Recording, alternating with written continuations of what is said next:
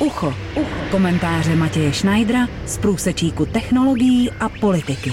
Ucho na rádiu Wave. Na konci minulého týdne Facebook potvrdil, že kvůli nově odhalené chybě měla sociální síť uložená hesla až 600 milionů svých uživatelů v nezabezpečené podobě.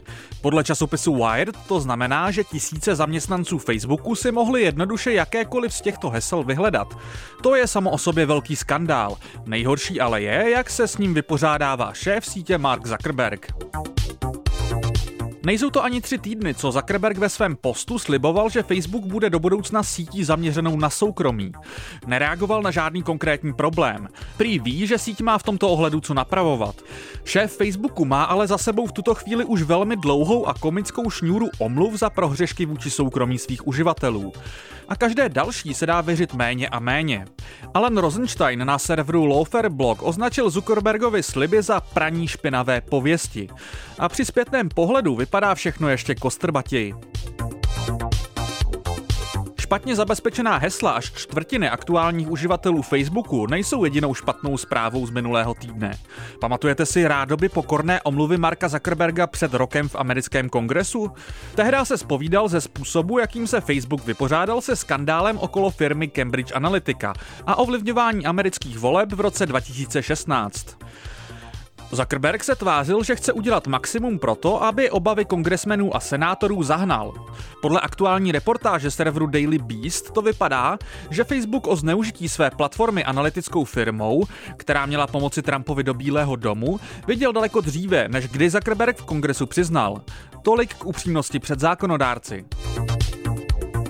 Bůh ví, jak to celé bylo i s aktuálním skandálem s nezabezpečenými hesly. Podle prohlášení Facebooku odhalila chybu kontrola, která proběhla letos v lednu.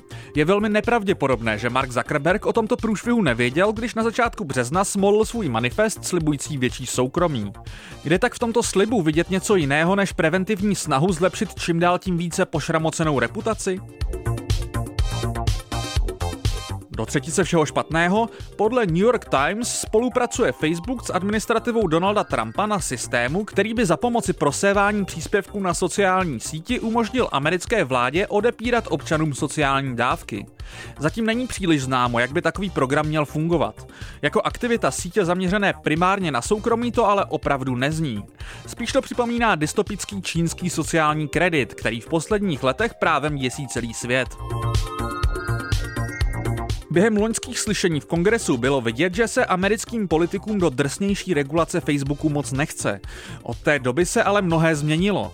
Mezi přední kandidátky na prezidentku v roce 2020 patří Elizabeth Warren, která slíbila proti technologickým gigantům razantně zakročit. Pochybnosti byly na místě vždy, ale po zmíněných zprávách z posledních týdnů je nad slunce jasné, že Marku Zuckerbergovi nejde věřit, že svou firmu pro blaho našeho soukromí ukočíruje sám. Matěj Šnajdr, Radio Wave. Ucho. Komentáře Matěje Šnajdra z průsečíku technologií a politiky. Ucho na rádiu Wave.